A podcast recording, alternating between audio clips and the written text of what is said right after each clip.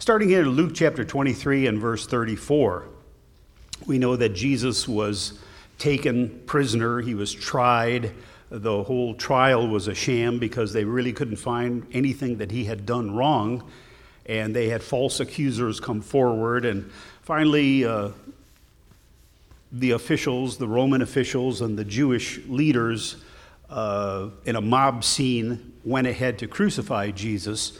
So uh, he began probably about nine o'clock in the morning. This happened. But one of the first things that Jesus said here in Luke 23, verse 34, as he was on the cross, Jesus said, so this is the first of the seven. Jesus said, Father, forgive them, for they do not know what they are doing. So, the first of the seven sayings of Jesus on the cross is Jesus granting forgiveness to those who tried him and murdered him. So, what a just a tremendous thing for him to do. You know, we, of course, when we are mistreated and we don't face anything like Jesus faced, but some of our first thoughts, usually, because we're still fighting human nature, is revenge for somebody who had mistreated us, or anger, or, you know, just negative thoughts toward that person. But Jesus wasn't like that at all. One of, well, the fir- first thing that he said while on the cross, in the midst of his suffering, is to ask the Father to forgive all those who have mistreated him because they don't truly understand what they're doing. They didn't truly believe that Jesus was the Son of God. And if they, if they knew that and if they firmly believed it, surely I would like to think that they would not have done that to him. So, a sin out of ignorance or whatever the case may be, Jesus grants them forgiveness. You know, hopefully we can be more like Jesus' example and be quick to forgive those who do things against us because Jesus set an example for us. So that's number one. Number two is found in verse 43. This is the account of, of course, when Jesus was crucified, there was an individual on either side of him also being crucified, a man on, on each side, and they were criminals, and they deserved to be punished.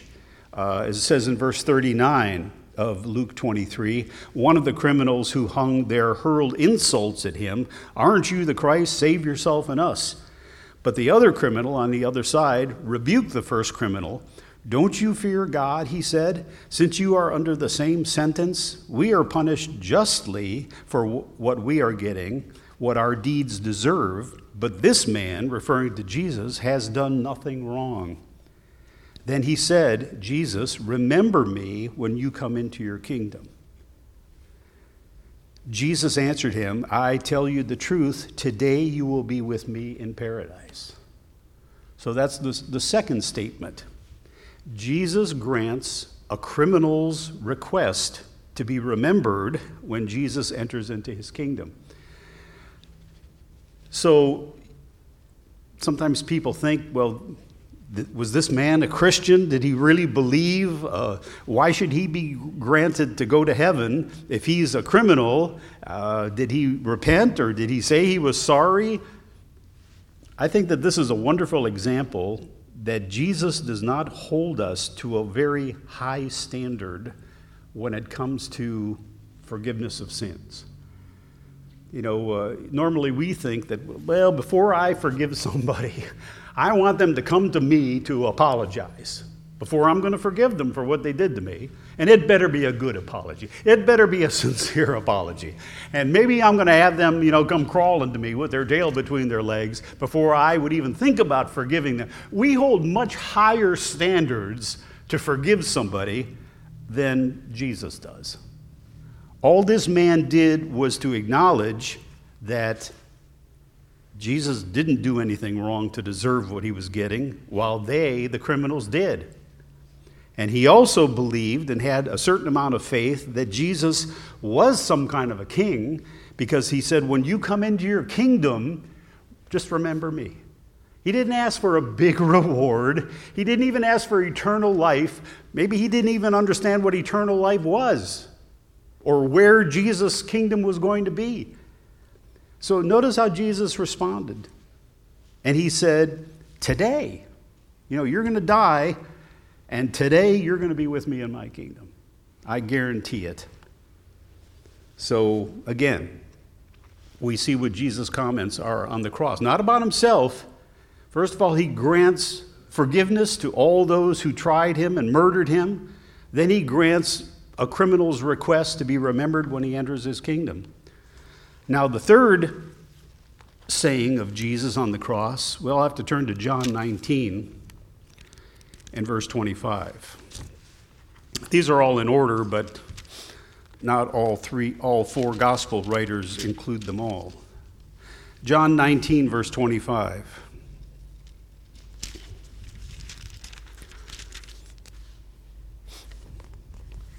It says, Near the cross of Jesus stood his mother, Mary, his mother's sister, Mary, the wife of Clopas, and Mary Magdalene. When Jesus saw his mother there and the disciple whom he loved standing nearby, now, whenever John, the gospel writer, mentions the disciple whom he loved, he's referring to himself. John, the evangelist, John, the gospel writer. So he, the writer of this particular gospel, John, was standing there with Jesus' mother while Jesus was on the cross. But anyway, Jesus said to his mother, Dear woman, here is your son, referring to John, the writer of this gospel. And to the disciple, Here is your mother. From that time on, this disciple, John referring to himself, took her into his home. So the third statement that Jesus makes has to do with who's going to take care of his mother. So he appoints the Apostle John, the writer of this gospel, to take care of her from this point on. And that's exactly what happened.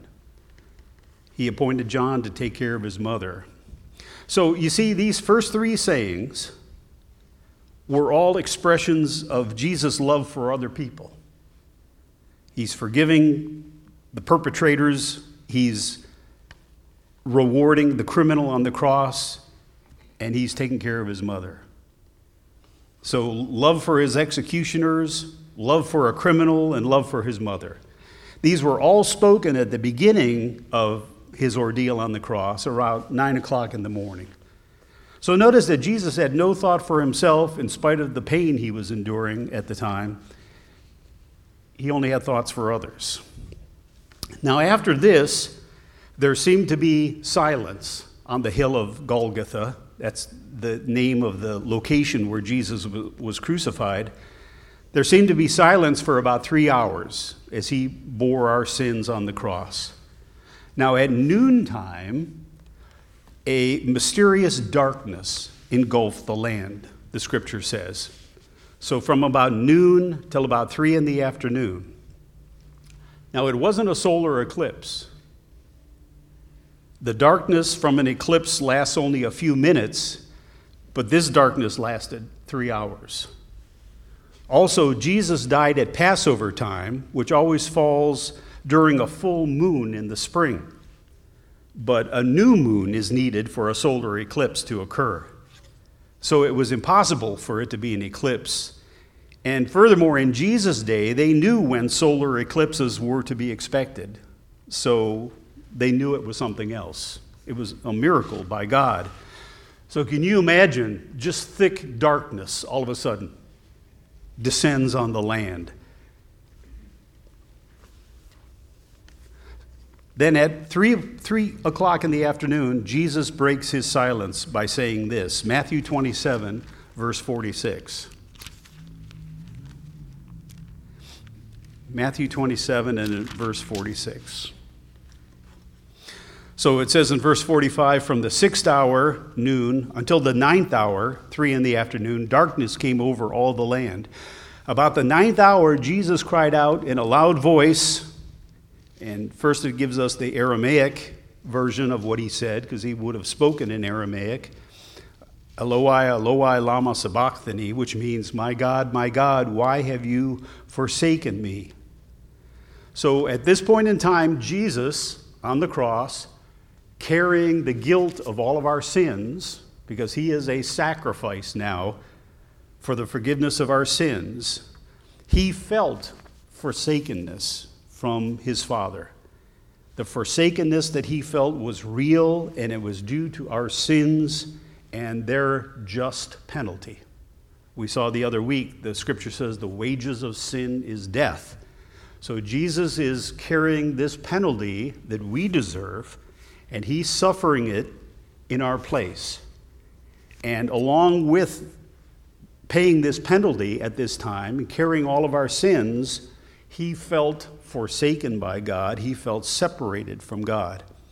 So he expressed this terrible experience by quoting these words here are actually the beginning of Psalm 22, verse 1. Psalm 22, verse 1, that's what David wrote at that particular time. And it's the only scripture that foretold what he was going to experience on the cross as our Savior, which he is now fulfilling. So he asked the question because he felt the forsakenness. As a guilt offering, carrying our sins and our guilt, he felt that forsakenness from God. So that was the fourth saying of Jesus Christ. Now, back to John chapter 19, and we'll see number five.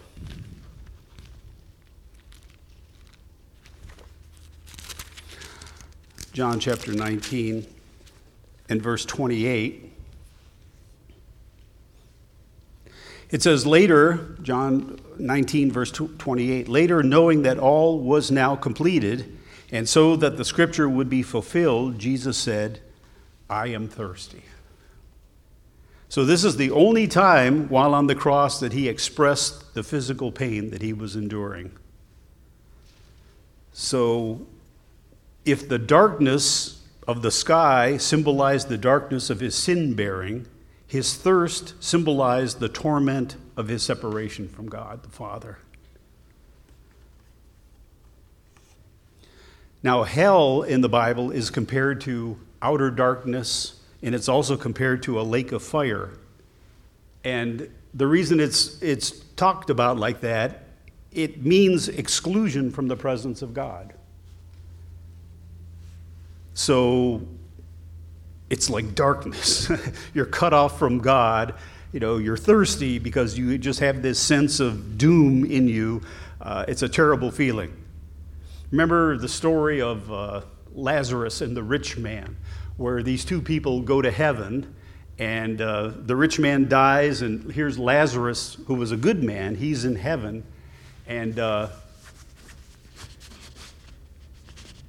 the rich man who was kind of evil and, and didn't believe in God, what did he said to, say to Lazarus? He said, You know, if we could just get a drink here.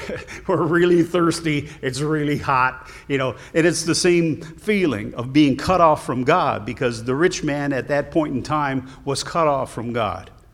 So Jesus was feeling the same thing that the rich man felt he's feeling the same thing that we would have felt if we had to fully suffer our penalty for sin, the death penalty, being cut off from God. This is what we would have had to endure if not for our loving Savior who took our place. So Jesus endured the full amount of, of the penalty for sin. Amen. Being cut off from God, feeling the same way we would feel if the time came and judgment came and we were branded as guilty for our sins and had to suffer the full consequence for them. So we can be so thankful that Jesus did this on our behalf. He is the one who is the substitution for us. He has offered to do this of his own volition, and he did it on the cross. That's why we're so thankful for him. That's why we praise him and worship him as our Savior because all of the things that he experienced on the cross, not just the physical pain, but the separation from God and feeling forsaken by the Father because he represented sin at this point in time, even though he never sinned in his life, we would have endured this, and it would have been terrible for each and every one of us. Okay, the sixth saying is here in chapter 19 of John, verse 30. So, after uh, Jesus mentioned that he was thirsty, a jar of wine vinegar was there. So they soaked a sponge in it, put the sponge on a stalk of hyssop plant, and lifted it to Jesus' lips. And now, when he had received the drink, verse 30, Jesus said, It is finished. With that, he bowed his head and gave up his spirit. Now, the word finished here is the Greek word tetelestai and it's a word that is in the perfect tense. It indicates an achievement that has lasting results. So you could have translated this saying of Jesus as, It has been and forever remains accomplished. That's what he meant when he said, It is finished, in the language in, in which it is written here. It has been and forever remains accomplished. What's he talking about? Well, what he has just accomplished by his death on the cross. He has made a full, perfect, and sufficient sacrifice for the sins of the whole world. By hanging on the cross, suffering, and dying on there, as I said, he is our substitute.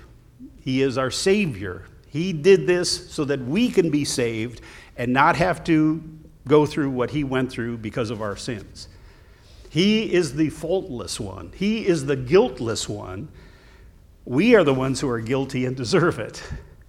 But just like you know, the innocent animals that were killed at the temple in Jerusalem over the course of centuries, those animals didn't deserve to die. They were guiltless, they were innocent.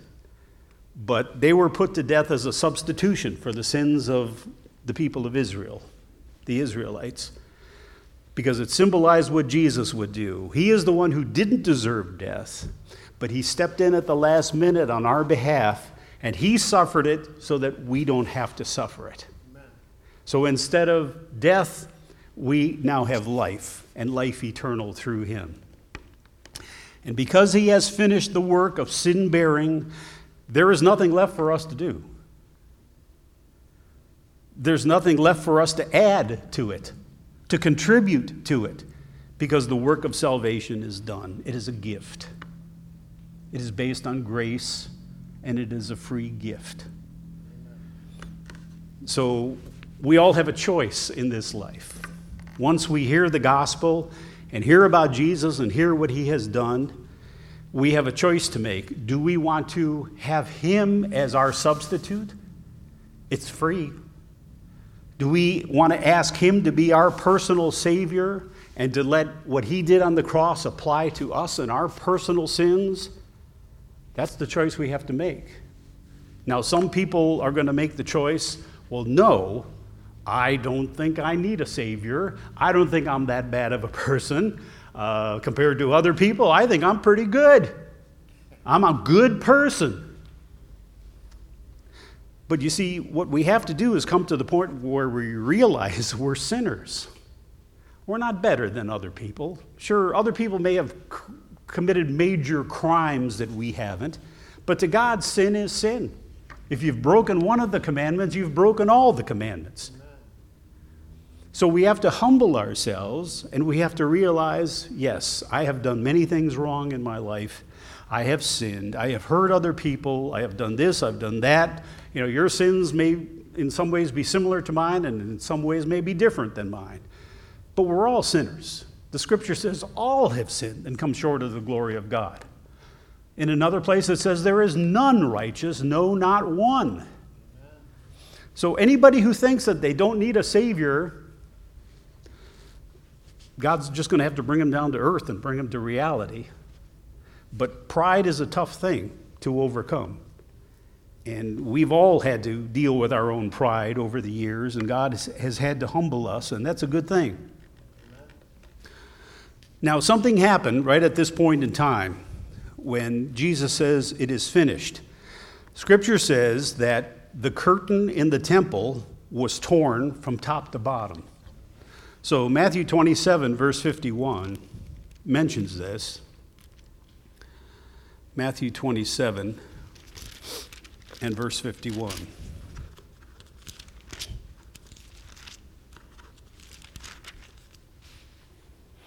Sure enough, at that moment, the curtain of the temple was torn in two from top to bottom. Top to bottom, signifying that whoever did this is up in heaven. Okay, it didn't get torn from the bottom up, showing that it was something to do with man doing it. It was torn from the top bottom, from the top down to the bottom, signifying that it was by the hand of God that this was done. And why did that miracle take place? This was, this was a very heavy curtain that had stood there for centuries.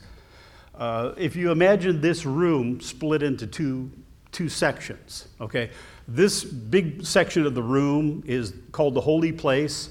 And then right here, there's a curtain from the ceiling down to the floor. And back here is a smaller room, and that signified where God dwelt, the Holy of Holies. And nobody was allowed to go through that curtain except for the high priest, and only once a year on the Day of Atonement. Okay?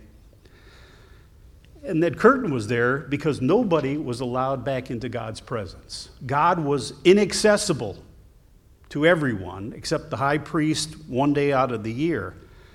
So when Jesus died on the cross, that curtain was miraculously torn and split wide open, signifying that now, because of what just happened on the cross, mankind has accessibility to God.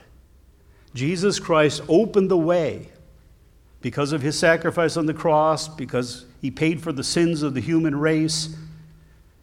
The way has now been made from, God, from man to God. Now, also, it goes on to say that an earthquake takes place at this time. Now, anybody who was not a believer in who Jesus was, when darkness covers the land for three hours, followed by this tear in the curtain of the, t- the tabernacle, followed by a great earthquake, it's got to get you thinking, wouldn't you think?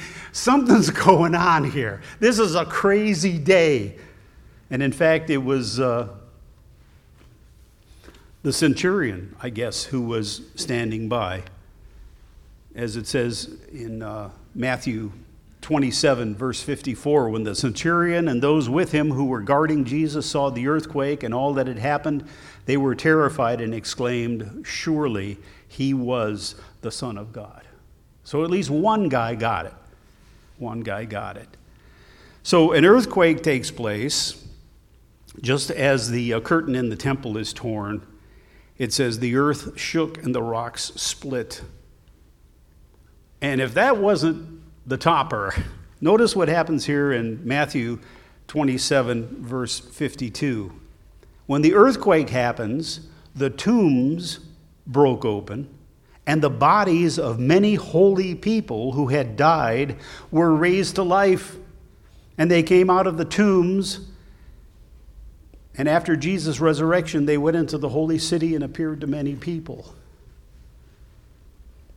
Now, this was not a, what you would call a resurrection from the dead, merely a temporary resuscitation, because these people eventually died again. So there's a difference between what happened to these people and the resurrection of the dead that we're looking forward to. The resurrection that Jesus uh, experienced on Easter Sunday morning. So when it comes to resurrection, that's when a body is literally changed from mortal to immortal. That's what happened to Jesus when he rose from the tomb. He was no longer the same. He went into the tomb as a physical human being, fully God and fully man, but he was a physical human being. When he came out of the tomb, he just radiated light. He was born again. He was, I, I should say, not born again, but he was transformed he was uh, glorified. That's what resurrection from the dead means. That's what's going to happen to us when Jesus Christ returns. Now, what happened to these people at the time of Jesus' uh, death on the cross, they were resuscitated. They did come back to life, but they only lived for a temporary time. They were not resurrected as Jesus was resurrected. In fact, in fact, the scripture says that Jesus is the first fruits of the resurrection. Then, when he comes, those who belong to him will be resurrected. That's 1 Corinthians 15, verse 20. So, what happened to these people, I mean, was shocking enough because you just, you know, buried Uncle Charlie a couple weeks ago, and here he comes walking down the street. That's a miracle. He was resuscitated, and it was kind of a, a foretaste of what the resurrection will eventually be. but it was a, a profound miracle. And I'm sure it was shocking to many of the people to see some of the Old Testament saints come back to life, even temporarily. So all of this stuff happened in relation to Jesus' death on the cross. And let's turn to number seven, the, the, the seventh and final saying. It's found in Luke 23 and verse 46. Luke 23 in verse 46.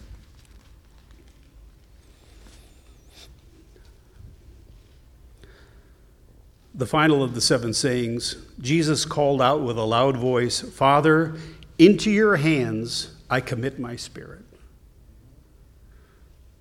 Now, that reminds us that we all have a spirit. Jesus had a spirit, we have a spirit. And when we die, what happens to us? Well, our body goes limp and is dead, but there is a spirit. There is something inside of us that God placed there that goes back to Him.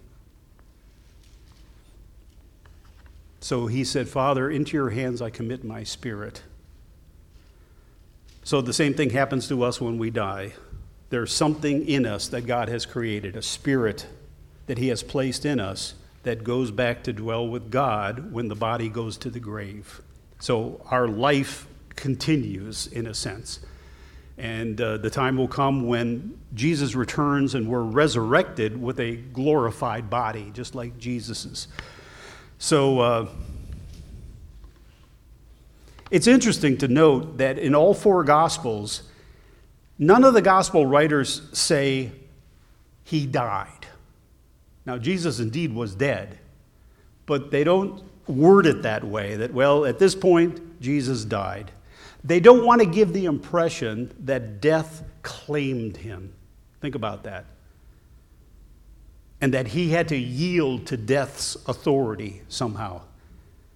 Death did not claim Jesus as its victim. Death is not more powerful than Jesus. And Jesus did not have to submit to death. Jesus seized death in victory. That's the way the gospel writers are portraying it. He died of his own free will and under his own terms. Think about that. This was all planned out when he became our sacrifice and our Savior on the cross. It's not that, you know, Jesus cowered under the power of death and had to die because death claimed him. Jesus seized death in victory and even though he did die, he died of his own free will and under his own terms. And by doing that, he has now conquered and destroyed the power of death. Amen. Not only over himself, but over his people, over you and over me. Jesus has conquered and claimed victory over death for you and for me. So you see, when our time comes and we die,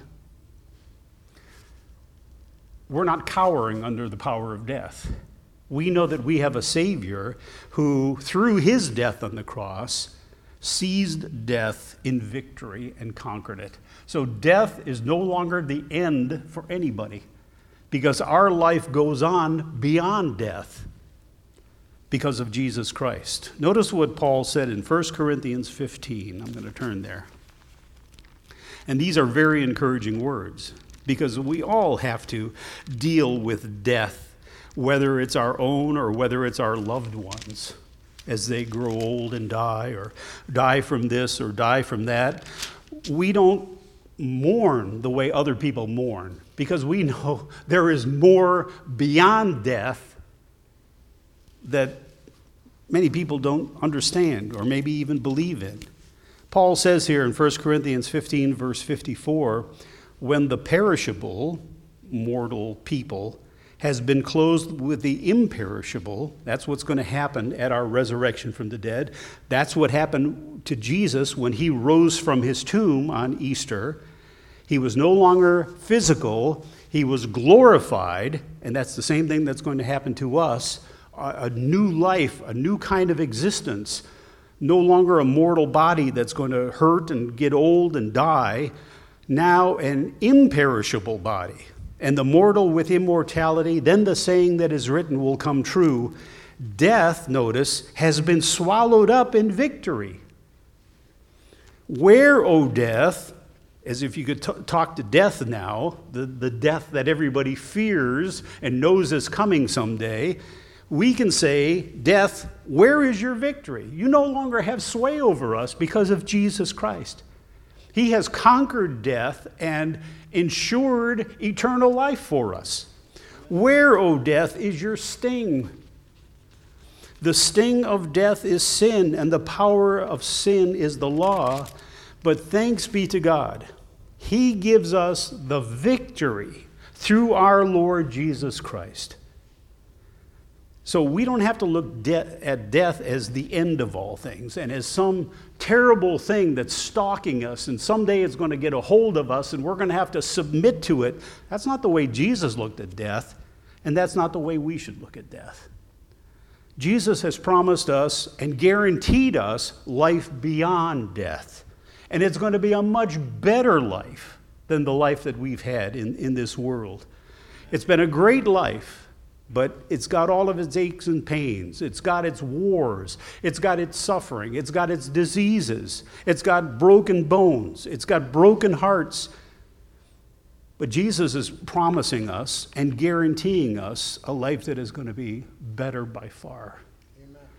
And the reason he can guarantee it is because he has conquered that enemy of ours. He has conquered death. So, what's the instruction, verse 58 from Paul now? Based on all that, Therefore, my dear brothers and sisters, stand firm in your faith. Let nothing move you. Always give yourselves fully to the work of the Lord, because you know that your labor in the Lord is not in vain. So Jesus has guaranteed that for us. Death has been swallowed up in victory, and it's been accomplished by our Savior. So, seven sayings of Jesus Father, forgive them, for they don't know what they're doing. I tell you the truth, today you'll be with me in paradise. Dear woman, here is your son. My God, my God, why have you forsaken me? I am thirsty. It is finished. And finally, Father, into your hands I commit my spirit. All powerful statements with tremendous meaning for all of us. But it shows us what Jesus was thinking, what he endured, and what he accomplished on the cross on our behalf so that we don't have to do it. and it's a gift that he now offers everyone. And all you have to do is say, Lord, I know I'm a sinner. I ask for forgiveness. I want Jesus to be my Savior. And you know what? It's as easy as that. That's all that the thief had to do on the cross to be guaranteed eternal life with Jesus forever. And Jesus will be the same for you. And he will, from that point on, guide you and direct you in your life and make your life a blessing.